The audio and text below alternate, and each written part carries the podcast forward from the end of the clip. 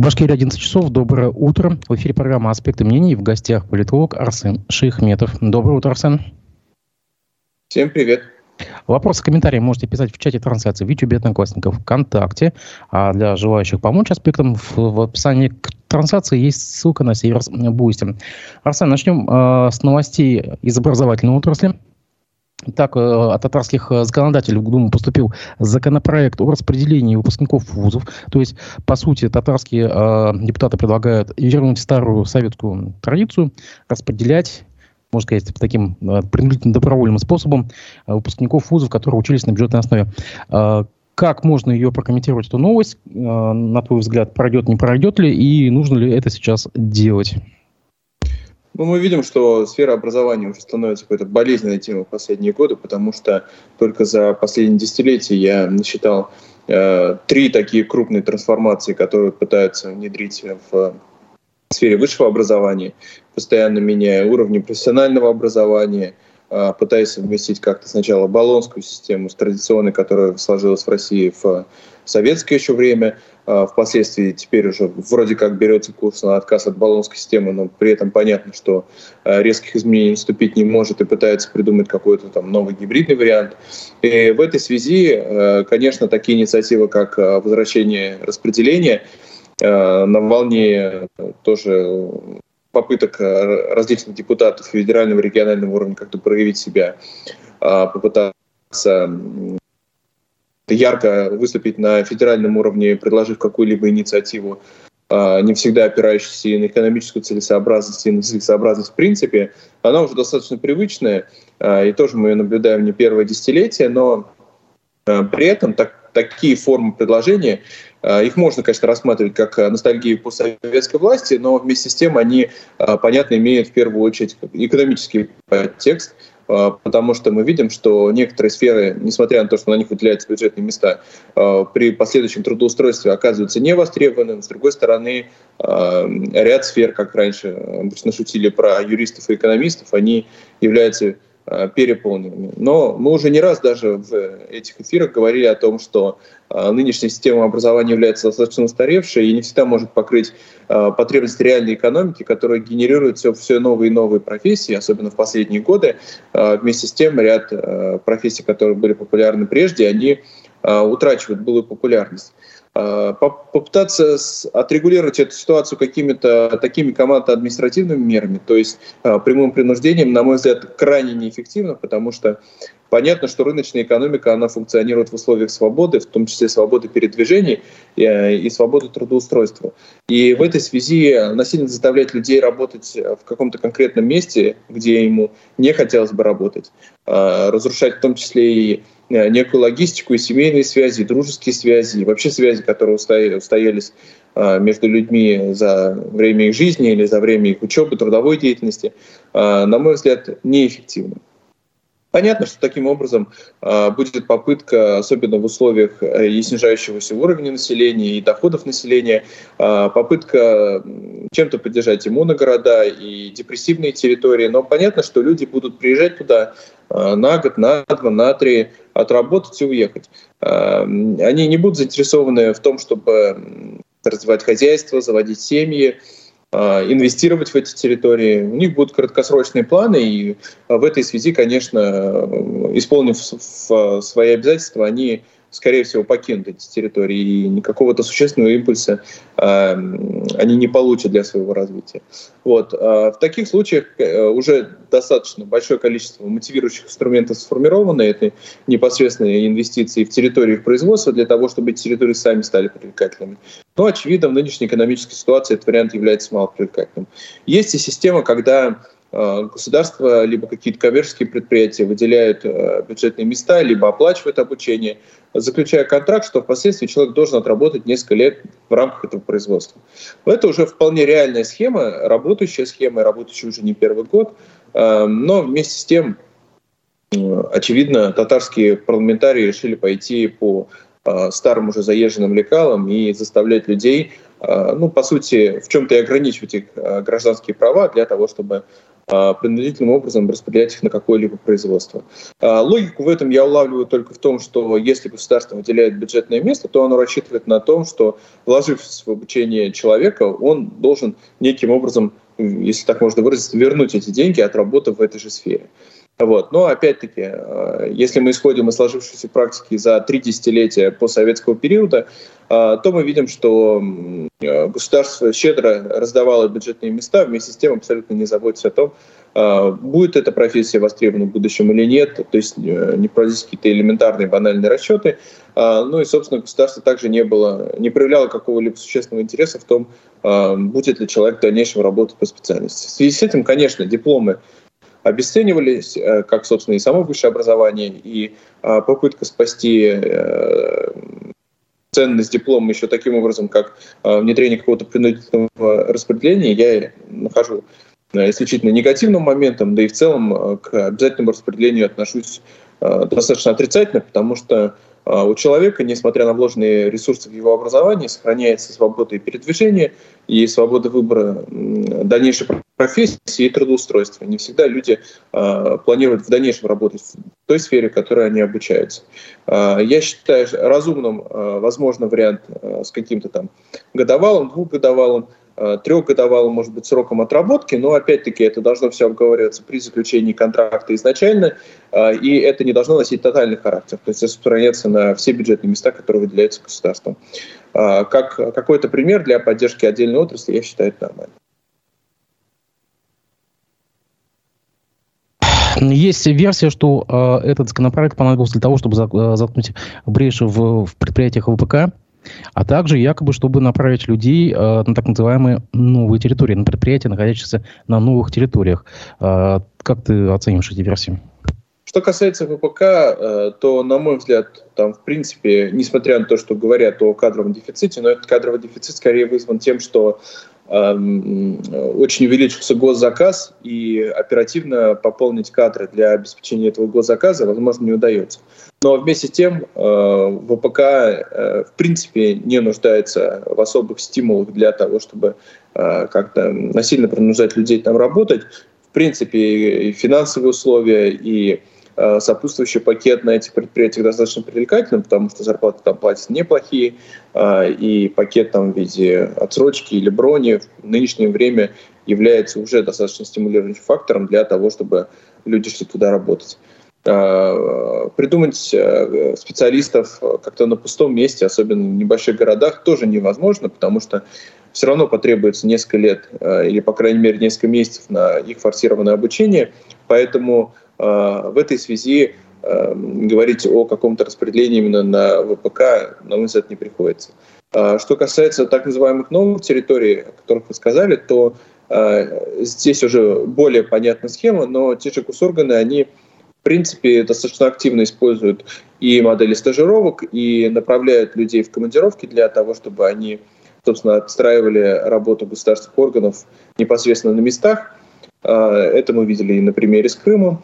А, что касается частных коммерческих предприятий, то в любом случае а, те предприятия, у которых которые, если самостоятельно оплачивают обучение студента, обучающегося, то, конечно, они уже непосредственно праве воли и предлагать ему трудоустройство на других территориях, если это является частным предприятием, которое не оплачивает обучение, то а, через такие инструменты создать его заинтересованность в том, чтобы начинать свою трудовую деятельность еще непосредственно на а, новых территориях, тоже достаточно странно. Понятно, что это будут какие-то госпредприятия или предприятия с большим государственным участием, они, в общем-то, уже сами вполне себе могут обеспечить и э, обучение студента и э, могут создать достаточное количество экономических стимулов для того, чтобы он переезжал на новые территории. Поэтому в этой связи я тоже вижу мало в этом приложении. Ну, я вот добавлю, что Миноборнауки России не поддержала э, законопроект. Также отрицательный отзыв направлен депутатами Ульяновской области на этот законопроект. Также Миноборон, э, Миноборнауки сказали, что для обеспечения кадрами, в том числе ВПК, есть механизм целевого приема. Ну да, у нас же осталось целевое. Э, давай останемся в этой теме. Также в Госдуму внесен законопроект о зачислении участников СВО в вузы без экзаменов. Ну, как вот это можно тоже прокомментировать? Давай. Ну, если углубляться, то я, конечно, в принципе, небольшой сторонник э, каких-либо серьезных испытаний вступительных э, высших учебных заведений, потому что, э, в принципе, это не очень объективный отсев с одной стороны, а с другой стороны, это создает большое количество стресса для поступающих абитуриентов.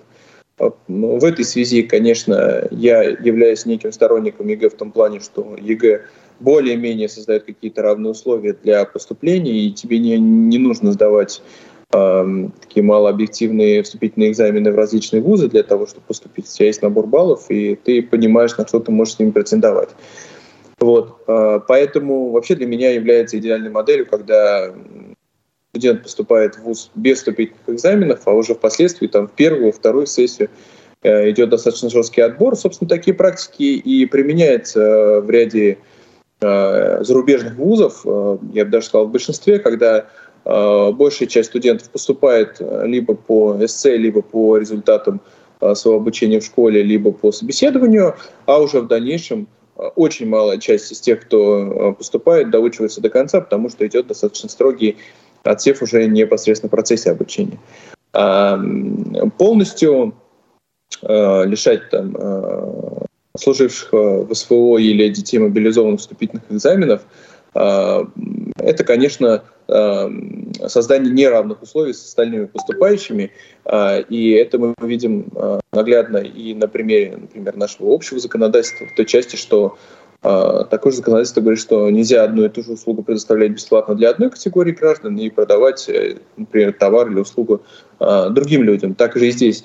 На мой взгляд, э, такая инициатива может противоречить действующему законодательству в той части, что Э, одни э, обучающиеся поступают э, с использованием вступительных экзаменов, а другим предоставляются такие льготы, что экзамены они в принципе не должны сдавать.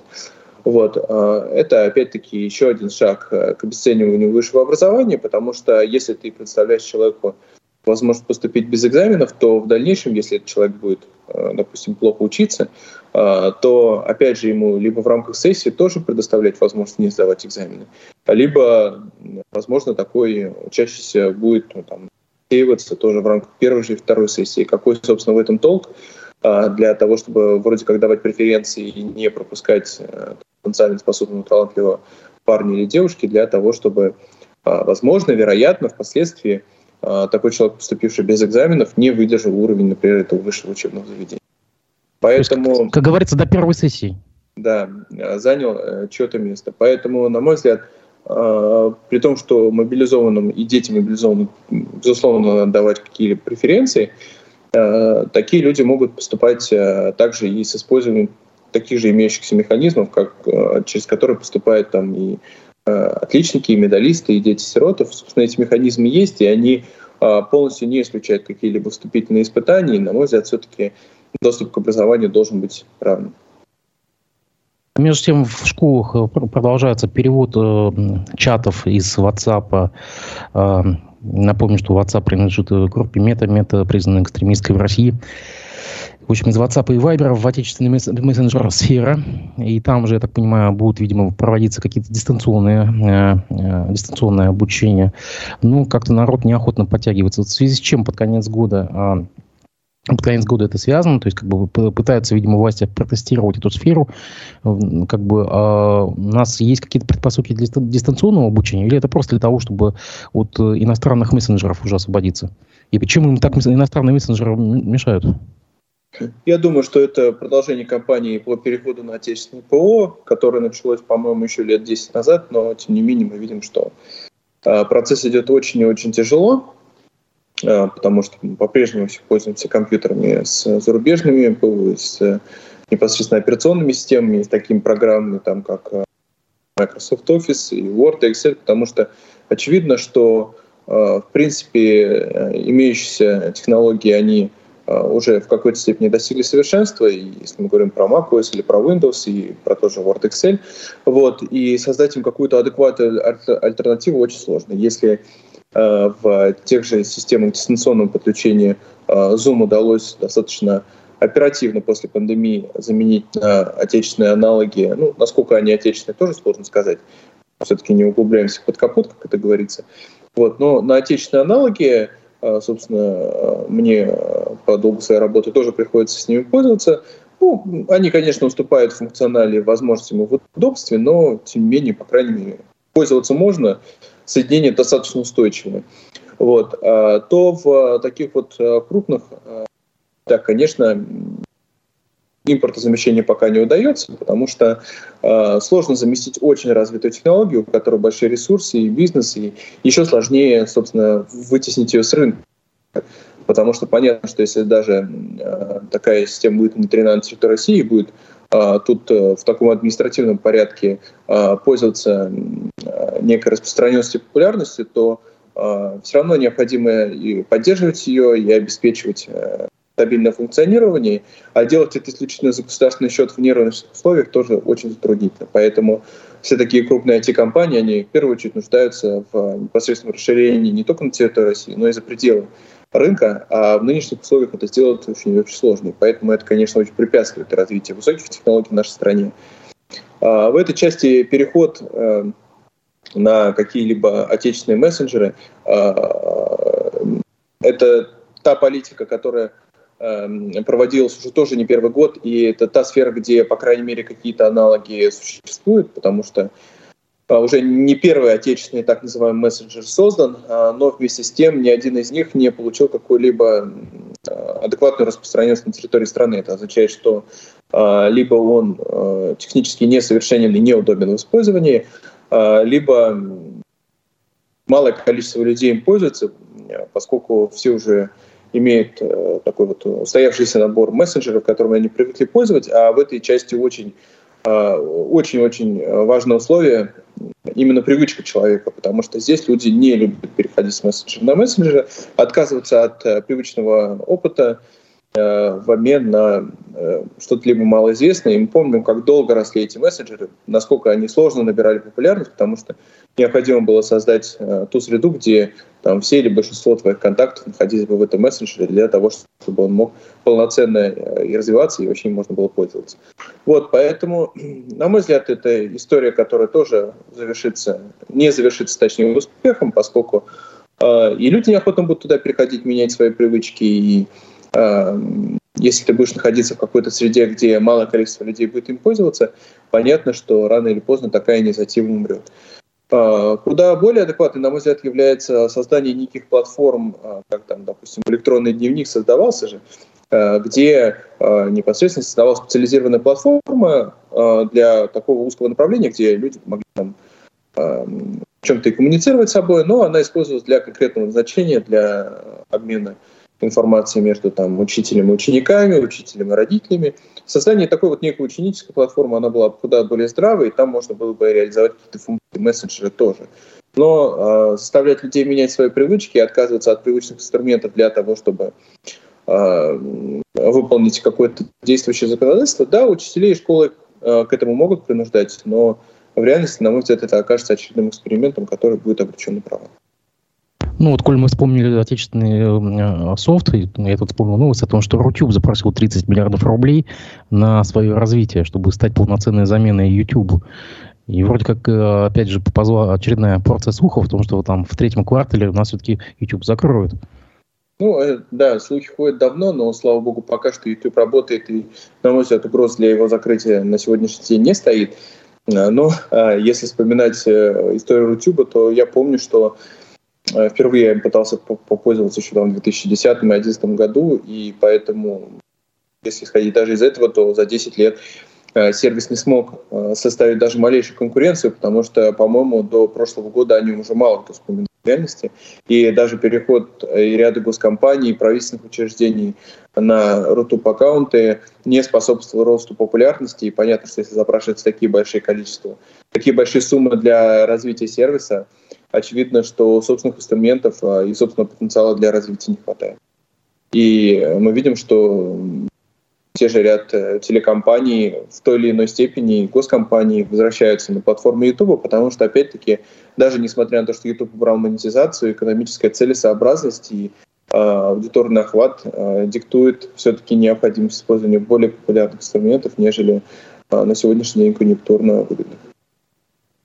Вот если немножко продолжим тему образования, в городских и сельских школах Башкирии не хватает 700 педагогов. Такие данные привел замминистра образования республики Ильдар Муритбердин на заседании профильного комитета в Госсобрании. И тут самое интересное, основная причина нежелания работать в школах, это вот под, я читаю коммерсант, выпускников, э, значит, вузов э, господин Ольбердин назвал психологические сложности при вхождении в профессию и профессиональное выгорание. И эту проблему планируют решать созданием института наставничества. Что не так в этой новости? Ну, в ней наша жизнь, скорее, что здесь не так.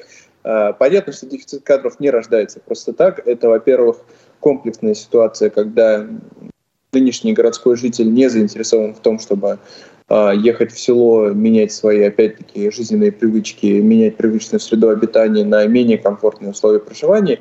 И даже те ребята, которые приезжают из э, сел, из деревень, из районов, э, отучившись в Уфе, они или в других городах, не только в Уфе, они тоже не всегда проявляют интерес для того, чтобы вернуться на свою малую родину и продолжать там уже непосредственно трудовую деятельность.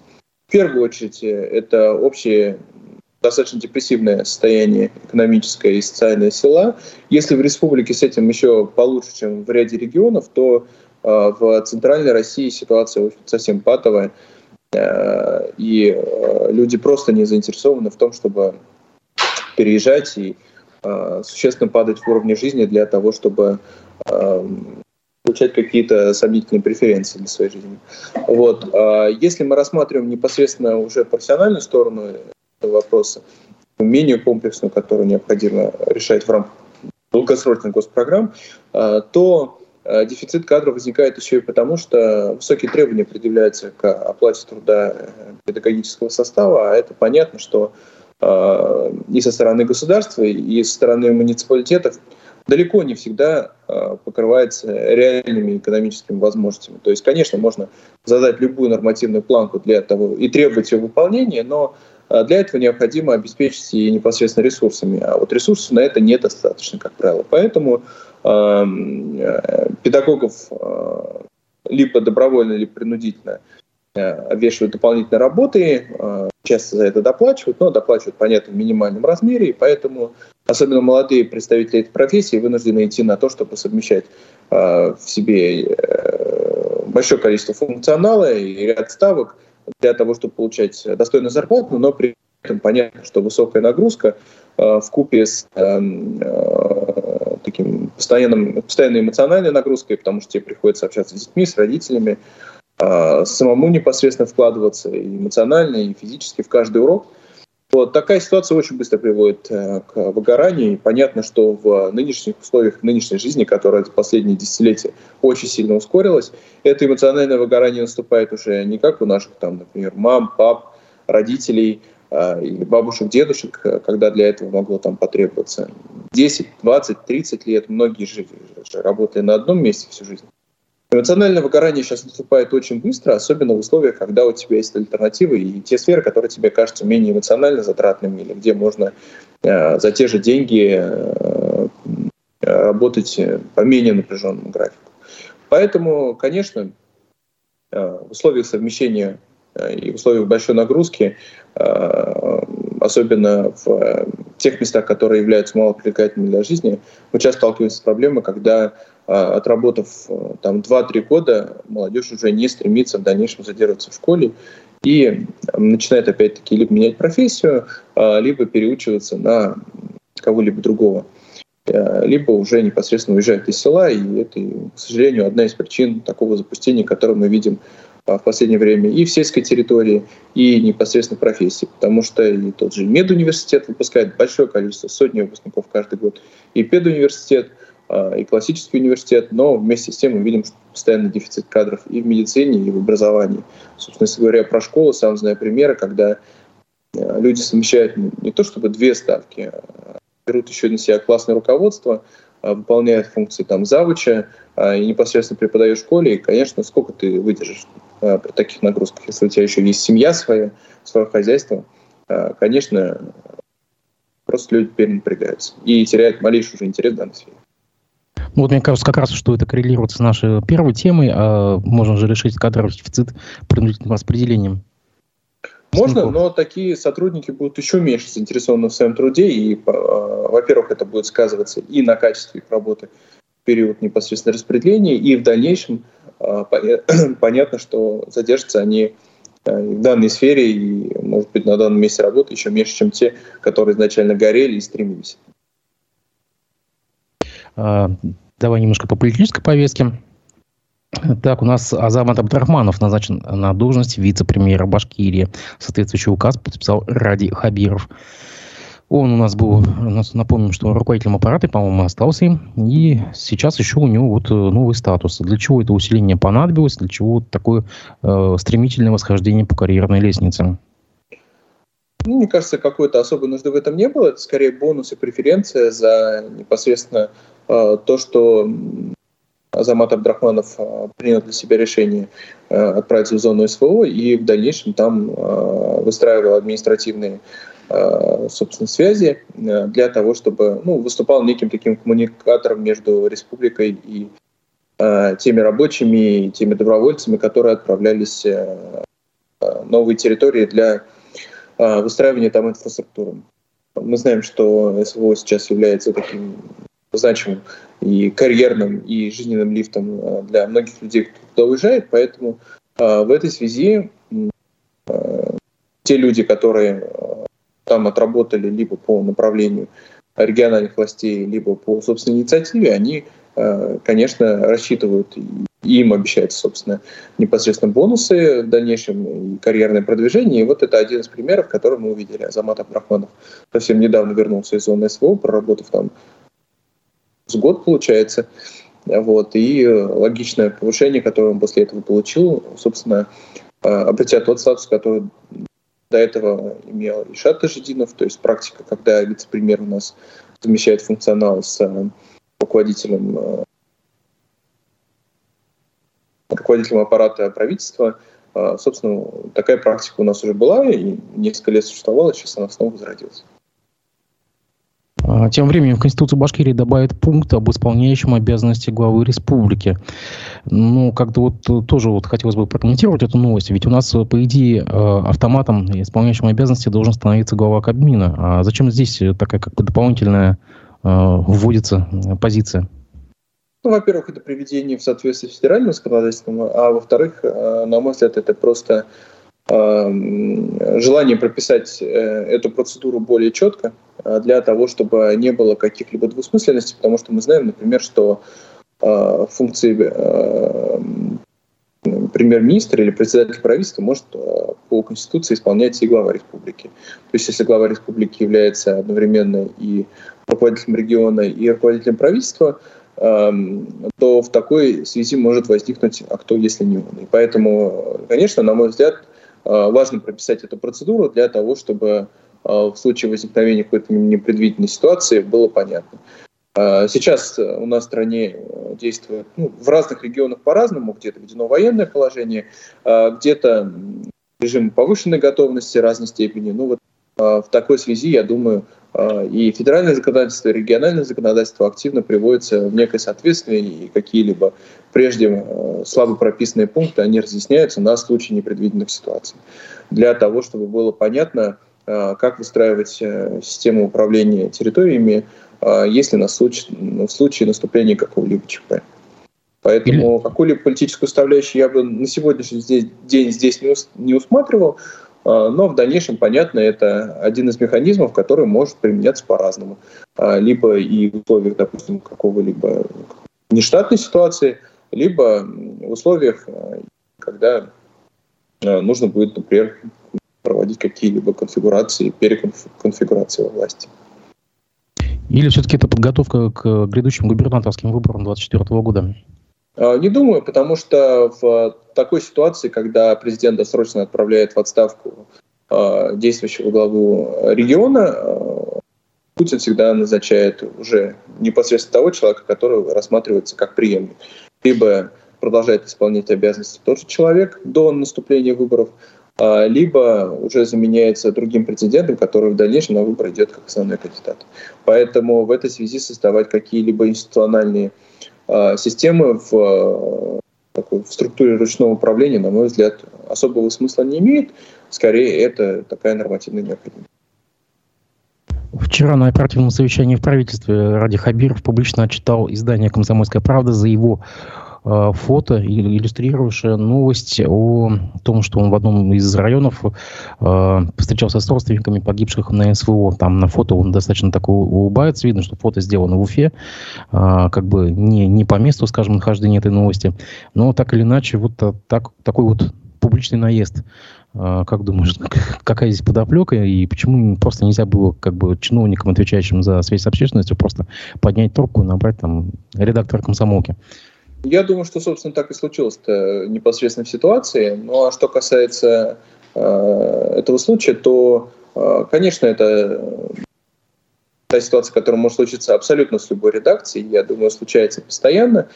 Э, здесь, э, ну, видимо, очевидно, что Э, там, выпускающий редактор, дежурный, кто был на эм, э, при исполнении своих обязанностей просто поставил стандартную фотографию, которая ставится э, обычно на такие новости, и вряд ли усматривал какой-то злой умысел в этом.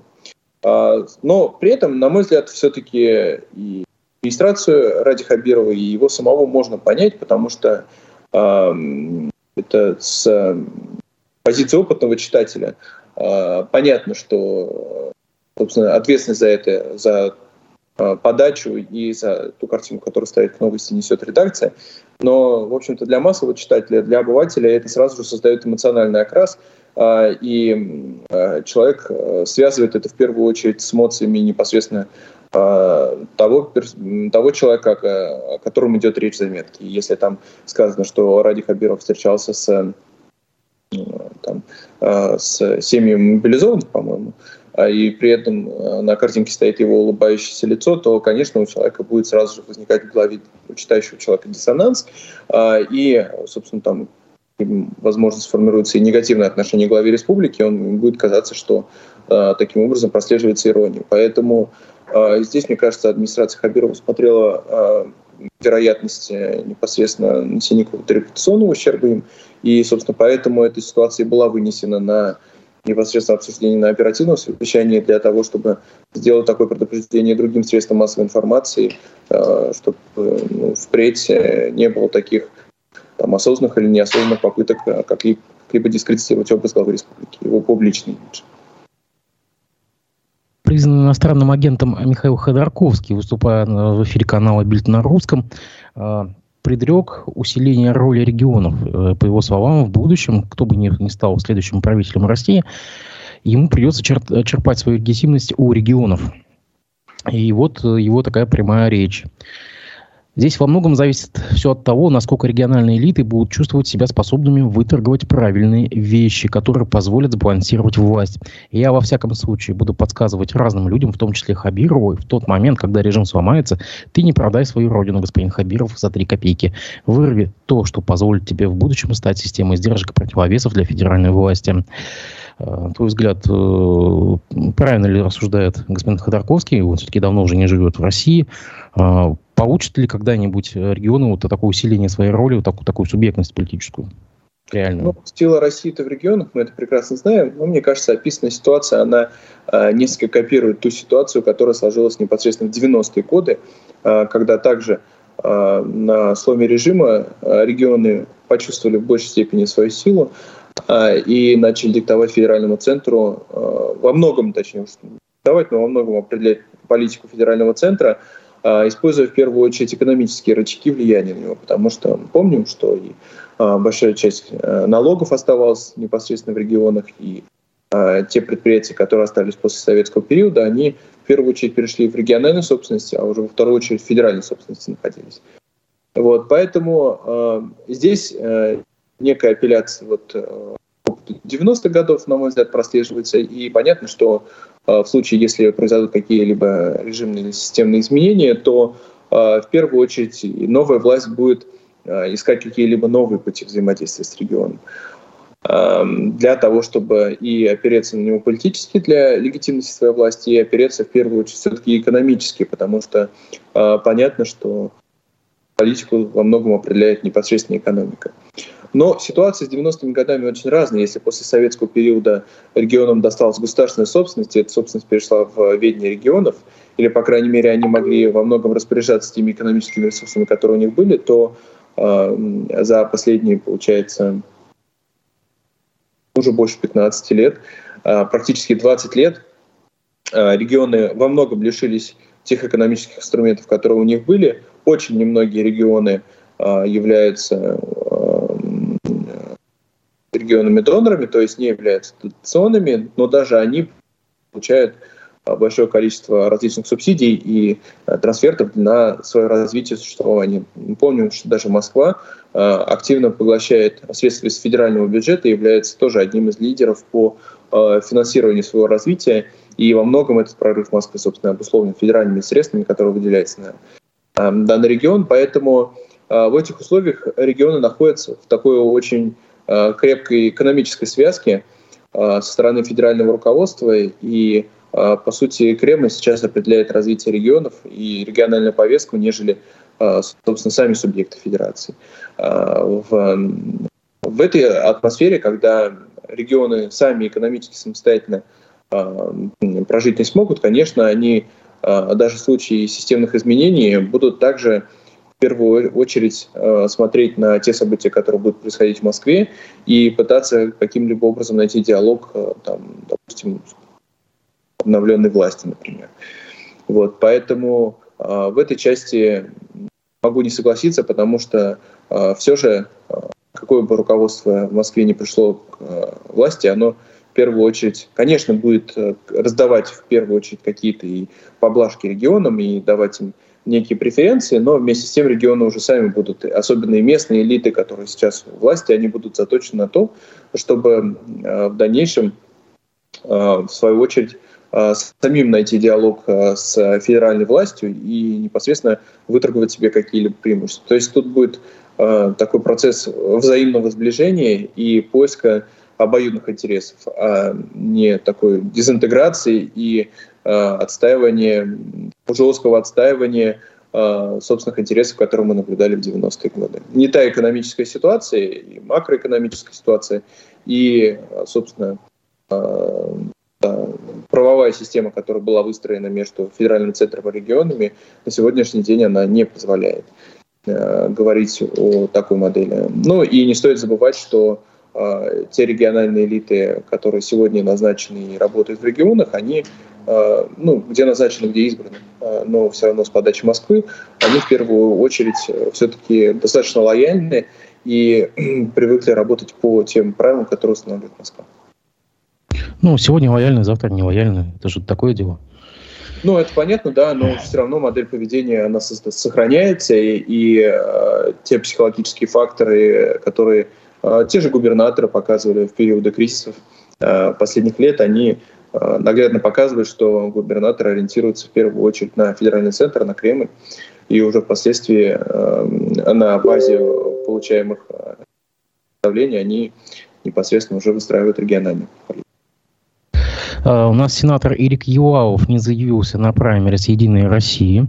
А, ну, напомню, что эта позиция, вот его сенаторская, она подразумевает все-таки прохождение через э, вот эту вот процедуру, чтобы э, выдвинуться вот крутая. На твой взгляд, все? Закончилась карьера Ирика Ишмухаметовича?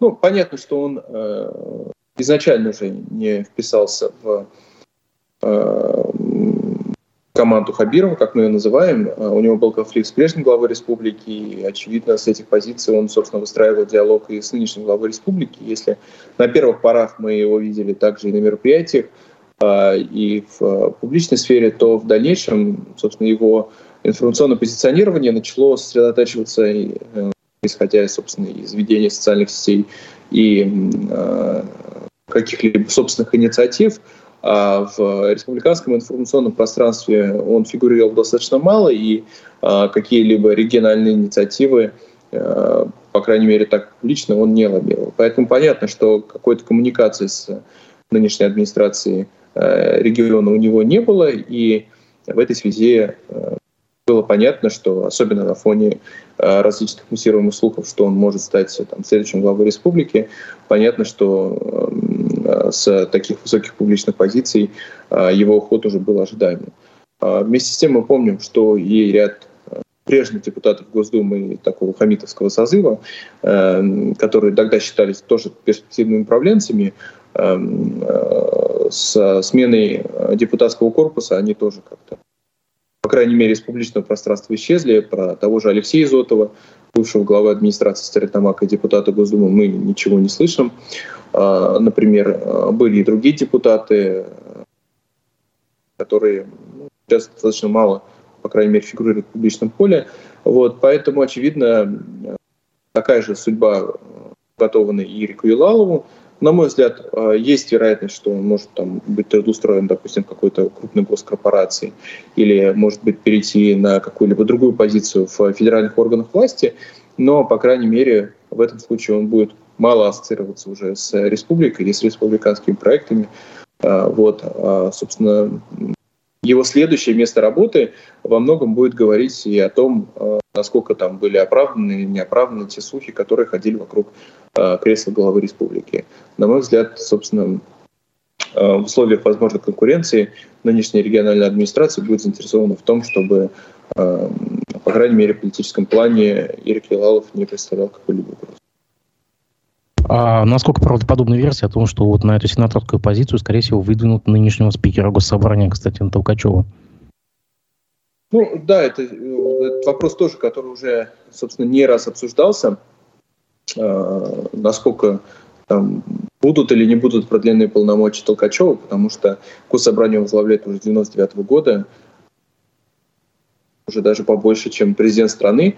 Вот. Но вместе с тем, э, на мой взгляд, э, в условиях, когда и федеральный, и региональный центр заинтересованы в том, чтобы э, такую, сохранять некую стабильную региональную конфигурацию – ну и мы видим, что Константин Толкачев, в общем-то, по крайней мере, в последние годы, несмотря на прежние слухи, пользуется расположением главы региона, то мне кажется, что есть такое ощущение, что новый созыв, он тоже а, продолжит должности председателя госсобрания, уже доработает у него до конца или в дальнейшем куда-то перейдет вопрос большой. Э, с другой стороны, кстати, Толкачев человек, пользующийся большим авторитетом именно э, в представительских органах власти, и это было бы, собственно, э, таким логичным, по крайней мере, завершением его политической карьеры непосредственно на территории республики и переход его вот в Совет Федерации. Потому что понятно, что масштаб Государственной Думы для него будет